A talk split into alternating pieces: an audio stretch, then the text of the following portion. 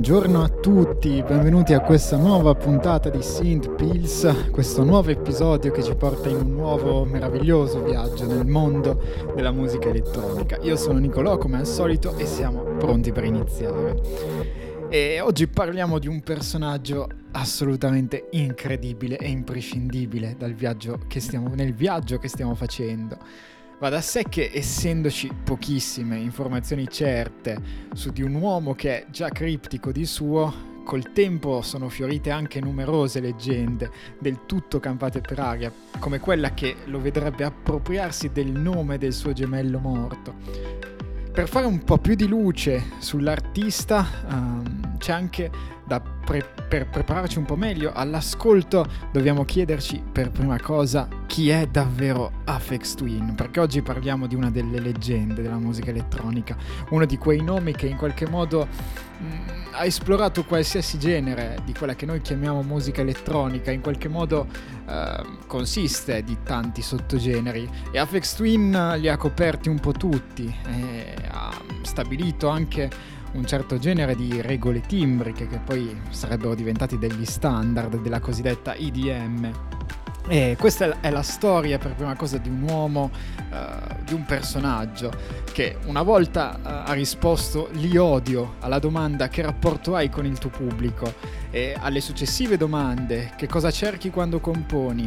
e "quando senti che una canzone è completa?" ha risposto rispettivamente "niente" e "quando mi stufo di farla".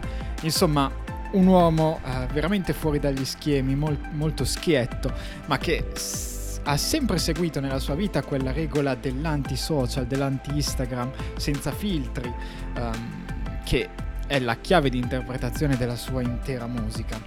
Ma partiamo da capo. Richard D. James, noto ai più appunti come Aphex Twin, nasce il 18 agosto 1971 a Limerick, in Irlanda. Cresce poi in Cornovaglia, dove fin da piccolo dimostra una notevole passione per l'elettronica. Richard ama modificare tutto quello che trova in casa, ruba un po' dal padre, un po' dalla sua famiglia e crea suoni anormali con quello che ha in casa. Insomma, gli piace partire da quello che è già a disposizione, senza bisogno di comprare, ricomprare, rivendere, ma partire proprio dagli oggetti di casa sua. Crea nuovi circuiti per le tastiere e rielabora le batterie elettroniche, trasformandole in altro tipo di strumenti.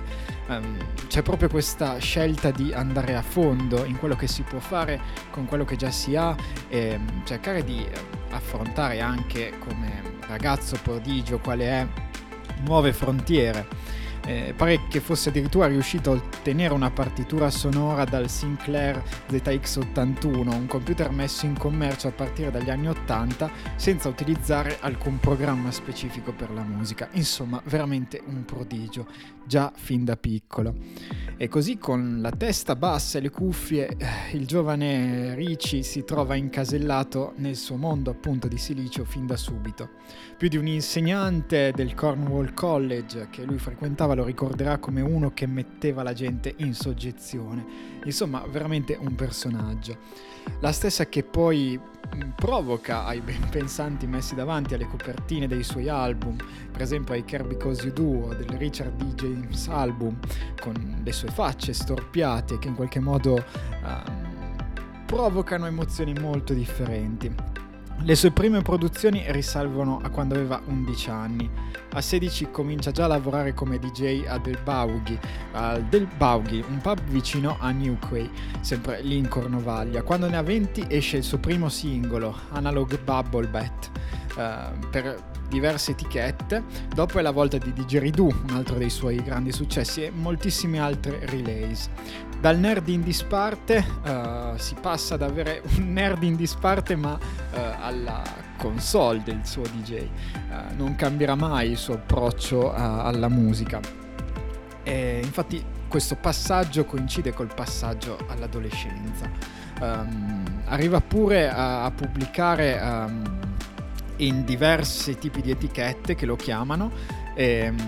Arriva a comprendere che la Cornovaglia gli sta un po' stretta e in qualche modo vuole sognare di più Quindi nel 1992 arriva a Londra. La scusa ufficiale è quella di frequentare il Kingston Polytechnic, ma in cuore suo sa bene quello che vuole fare, strabene che vuole seguire la strada della techno.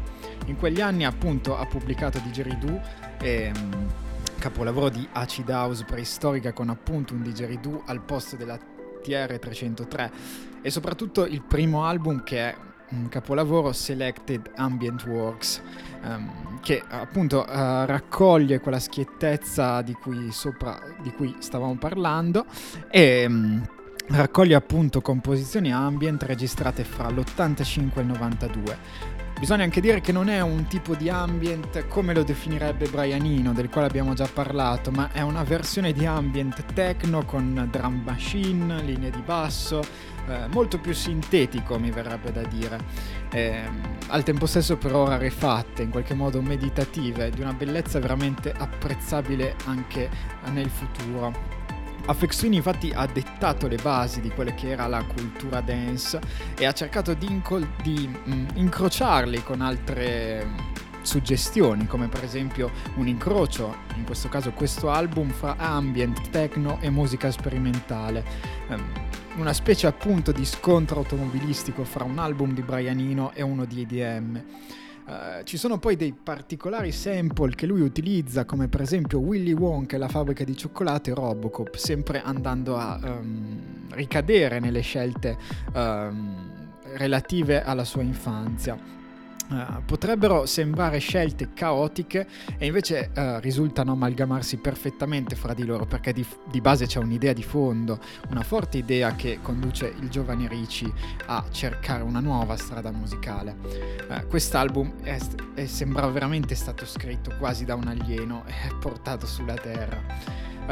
È in questi anni che dopo appunto un paio di EP che inoltre Richard, grazie anche a questo primo album, si avvicina a Warp Records e ne scaturiscono due dischi altrettanto spaventosi. Un secondo, Selected Ambient Works Volume 2 e I Care Because You Do, nella quale c'è il grande successo per esempio Alberto Balsam.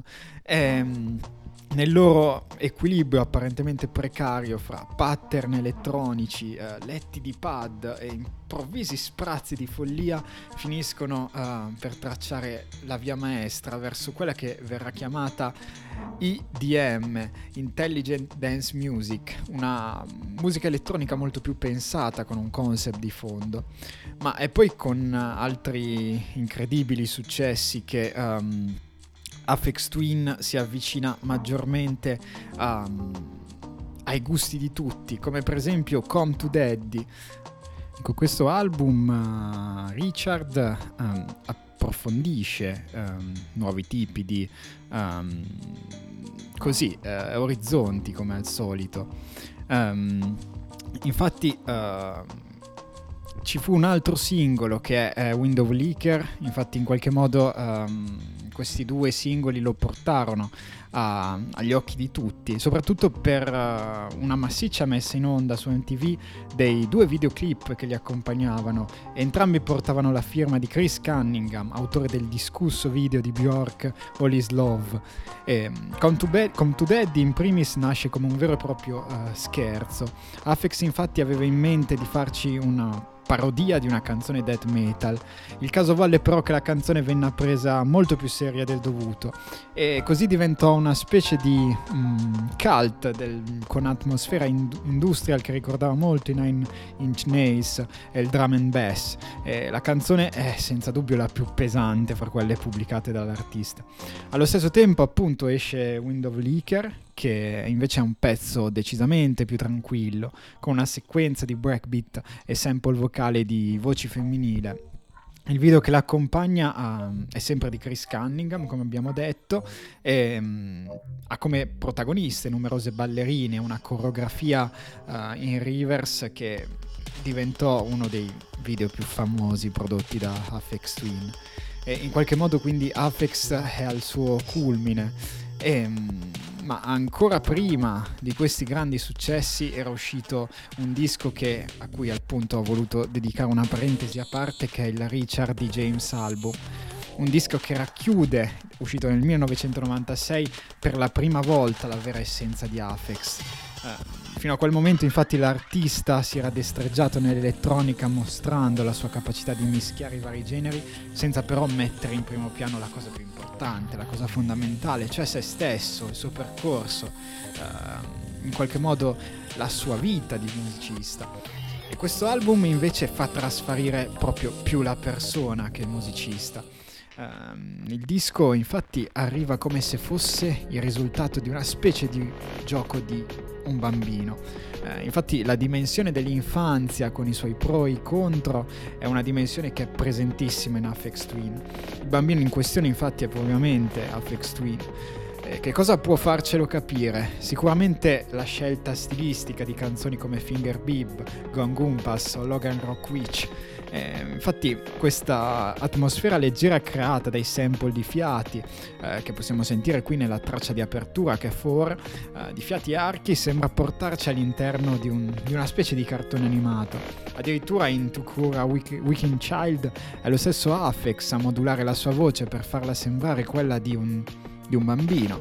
È insomma uno dei dischi più famosi dell'elettronica e in qualche modo è il disco dove Aphex Twin guadagna quella sorta di maturità anche per quanto riguarda l'editing, che un pochino mancava nei primi dischi, e arriva in qualche modo a livelli veramente eccezionali. Questo è un disco che chiunque di noi perlomeno dovrebbe mettere nel suo bagaglio culturale, ed è proprio questo disco a lanciarlo insieme ai singoli e ai video dei quali abbiamo già parlato. Andando avanti, nel 2001 esce Drax, un album che richiama in qualche modo i primi lavori di Aphex. Il disco infatti racchiude diversi cavalli di battaglia dell'artista, atmosfere inquietanti, deliranti beat, drum and bass, ma anche delle novità. Primo fra tutti come la traccia Avril 14th, l'utilizzo massiccio del pianoforte rispetto agli altri lavori. È una delicata appunto suonata decisamente fuori luogo rispetto al solito materiale dell'artista. Ancora una volta Aphex Twin dice: voi mi conoscete in un modo e io vi dimostrerò di essere ancora in un altro modo. La canzone ha avuto un tale successo da essere poi inserita anche in numerosi film, come per esempio Hair di Spike Jones o Maria Antonietta di Sofia Coppola. Il disco però nonostante tutto non ebbe un grosso successo, proprio forse per questo distaccarsi da ciò a cui Aphex aveva abituato le persone. Successivamente Aphex ha tirato fuori altri dischi fino a qualche anno fa, come per esempio Syro, che è un incredibile altro lavoro, uno degli ultimi, che racchiude notevoli melodie realizzate soprattutto con sintetizzatori diversi, ed è forse uno dei più complessi dal punto di vista della sintesi del suono. E allo stesso tempo Collapse, che è l'ultimo EP, che poi ha portato anche in tour con questo spettacolo veramente incredibile, utilizzando anche un'altra dei capisaldi della carriera di Aphex Twin, cioè il voler restituire tramite visual quello che si sente a livello sonoro. E questo era Aphex Twin, in breve. Naturalmente non è stato possibile raccontare tutto di tutto, proprio perché è un personaggio così complesso e così particolare che sarebbe fargli un torto raccontare tutto in poco più di un quarto d'ora. Spero di avervi incuriositi, andate a recuperarvi qualsiasi cosa che potete trovare su Aphex Twin, perché senz'altro ne resterete stupefatti. Questo era Aphex Twin e così termina anche questa puntata di Synth Pills. Fatemi sapere che cosa ne pensate e ci vediamo alla prossima puntata. Ciao a tutti!